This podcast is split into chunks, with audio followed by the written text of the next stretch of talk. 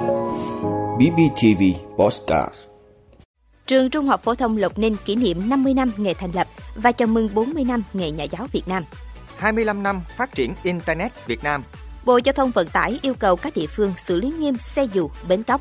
Tìm lời giải cho bài toán làm chủ trải nghiệm số. COP27, EU thống nhất lập quỹ tổn thất và thiệt hại hỗ trợ các nước nghèo trước thảm họa khí hậu. Đó là những thông tin sẽ có trong 5 phút tối nay, ngày 19 tháng 11 của BBTV. Mời quý vị cùng theo dõi. Thưa quý vị, sáng nay, trường Trung học phổ thông Lộc Ninh, huyện Lộc Ninh đã tổ chức 50 năm ngày thành lập và chào mừng 40 năm ngày Nhà giáo Việt Nam. Đứng chân trên địa bàn huyện Lộc Ninh, một đơn vị cấp huyện đầu tiên của cả miền Nam giành được giải phóng trong kháng chiến chống Mỹ, nên trường Trung học phổ thông Lộc Ninh tiền thân là trường cấp 1-2 Lộc Ninh, được hình thành sớm nhất tỉnh Bình Phước ngay từ năm 1972. Trải qua chặng đường 50 năm hình thành và phát triển, với sự quan tâm đầu tư của ngành giáo dục của địa phương, trường Trung học phổ thông Lộc Ninh đã không ngừng lớn mạnh cả về quy mô lẫn chất lượng dạy và học, đóng góp nhiều nhân lực chất lượng cho tỉnh nhà. Tự hào về truyền thống lịch sử và những thành tích gặt hái được trong hành trình 50 năm đã qua, đội ngũ cán bộ, giáo viên và lớp lớp học sinh nhà trường không ngừng phấn đấu để trở thành môi trường giáo dục chất lượng của tỉnh nhà. Với thành tích xuất sắc đạt được, nhân dịp này có hai cá nhân của trường Trung học phổ thông Lộc Ninh được Thủ tướng Chính phủ tặng bằng khen, năm cá nhân được Bộ Giáo dục Đào tạo tặng bằng khen và nhiều tập thể cá nhân khác được Ủy ban nhân dân tỉnh, Sở Giáo dục Đào tạo tỉnh khen thưởng. Thưa quý vị, hôm nay ngày 19 tháng 11 là ngày kỷ niệm 25 năm Việt Nam chính thức hòa vào mạng Internet toàn cầu. 19 tháng 11 năm 1997, 19 tháng 11 năm 2022. Tròn một phần tư thế kỷ, Internet từ một công nghệ lạ lẫm, nay được 70 triệu người Việt sử dụng trong cuộc sống hàng ngày. 25 năm sau ngày Internet vào Việt Nam, chúng ta không còn thường xuyên ngồi trước màn hình cập nhật tình hình thế giới. Thay vào đó là những chuyến di chuyển khắp các tỉnh thành ở Việt Nam để triển khai chuyển đổi số. Nhờ chuyển đổi số, cuộc sống người Việt đã quen dần với dịch vụ công trực tuyến, học online, mua hàng qua kênh thương mại điện tử và thụ hưởng những giá trị mà Internet mang lại. Việt Nam đặt mục tiêu đến năm 2025, 100% người dân và doanh nghiệp sử dụng dịch vụ công trực tuyến được định danh và xác thực thông suốt, hợp nhất trên tất cả các hệ thống của các cấp chính quyền từ trung ương đến địa phương. Kinh tế số chiếm 20% GDP, 80% dân số trưởng thành có điện thoại thông minh, 80% dân số từ 15 tuổi trở lên có tài khoản giao dịch thanh toán tại ngân hàng. Báo cáo Economy Share 2022 của Google đánh giá nền kinh tế số của Việt Nam có tốc độ tăng trưởng nhanh nhất trong khu vực Đông Nam Á với tổng giá trị hàng hóa dự kiến là tăng 28% từ 18 tỷ đô la Mỹ trong năm 2021 lên 23 tỷ đô la Mỹ. Mua hàng online hay thương mại điện tử trở thành thói quen của người dùng Việt với 90% người tiêu dùng kỹ thuật số dự định duy trì và gia tăng sử dụng các nền tảng thương mại điện tử trong tương lai. Việt Nam đang có những bước tiến mạnh mẽ trong cuộc cách mạng công nghiệp lần thứ tư. Theo Bộ trưởng Bộ Thông tin Truyền thông, trong công cuộc đó, hạ tầng thông tin liên lạc sẽ trở thành hạ tầng của nền kinh tế số. Đó không chỉ là hạ tầng viễn thông băng rộng mà còn là hạ tầng điện toán đám mây, internet kết nối vạn vật, hạ tầng cung cấp công nghệ như dịch vụ hạ tầng các nền tảng số. Thưa quý vị, Thứ trưởng Bộ Giao thông Vận tải Lê Đình Thọ vừa ký văn bản gửi Ủy ban Nhân dân các tỉnh, thành phố trực thuộc Trung ương đề nghị kiểm tra, xử lý nghiêm xe dù bến cóc, xe trá hình tuyến cố định. Theo lãnh đạo Bộ Giao thông Vận tải, thời gian qua, công tác khôi phục vận tải đạt kết quả khả quan, cả vận tải hàng hóa, vận tải hành khách đều tăng trưởng.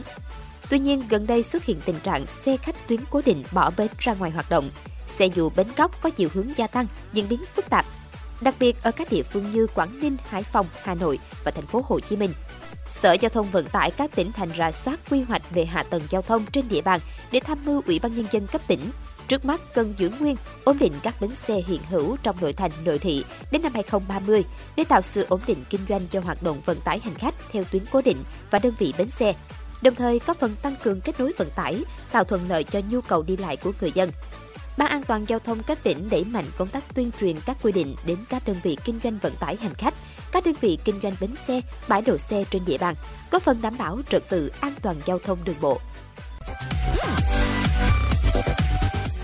Thưa quý vị, nhằm giúp doanh nghiệp từng bước giải mã thách thức về chuyển đổi số trong lĩnh vực bán hàng và quảng cáo, Đại hội Sale và Marketing toàn quốc VSMCAM và hội nghị cấp cao các giám đốc Sale và Marketing CSMO Summit đã chính thức khai mạc tại Hà Nội với chủ đề Digital X trải nghiệm số trong chiến lược Sale and Marketing. Theo các chuyên gia, trải nghiệm số là khái niệm bao gồm các giải pháp, nền tảng, xu hướng số có thể tạo ra các trải nghiệm thương hiệu, sản phẩm, dịch vụ và văn hóa cho doanh nghiệp Chú trọng cá nhân hóa trải nghiệm, thiết lập và khai thác những trải nghiệm số ngày càng hoàn thiện là cách để doanh nghiệp tìm hiểu, tiếp cận và chinh phục khách hàng. Trong đó, ứng dụng nền tảng giải pháp công nghệ để thu thập, quản trị, khai phá dữ liệu khách hàng là công cụ được nhiều doanh nghiệp lựa chọn giúp gia tăng hiệu quả bán hàng và quảng cáo. Trong hai ngày diễn ra sự kiện, những xu hướng mới nhất trong lĩnh vực bán hàng và quảng cáo sẽ được chia sẻ, thảo luận, tạo điều kiện cho những người làm nghề có thể kết nối với các chuyên gia hàng đầu dày dặn kinh nghiệm, qua đó kịp thời nắm bắt được những bí quyết làm chủ cuộc chơi sale và marketing đầy thách thức và cơ hội.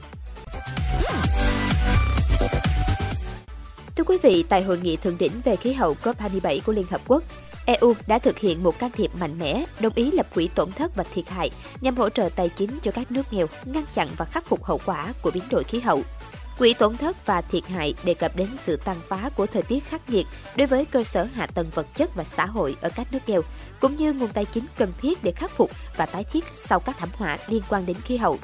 Bên cạnh đó, EU muốn có nhiều tham vọng hơn trong việc cắt giảm khí thải, với các điều khoản mạnh mẽ hơn trong các kế hoạch quốc gia về cắt giảm khí thải cập nhật, phù hợp với mục tiêu 1,5 độ C trong thỏa thuận Paris, đạt mức phát thải toàn cầu cao nhất vào năm 2025. Các nước đang phát triển đang xem xét đề xuất này, trong khi đó một số quốc gia tổ chức đã hoan nghênh đề xuất. Động thái của EU gây chú ý cho Mỹ, quốc gia đã phản đối quỹ và chưa phản hồi đề xuất này.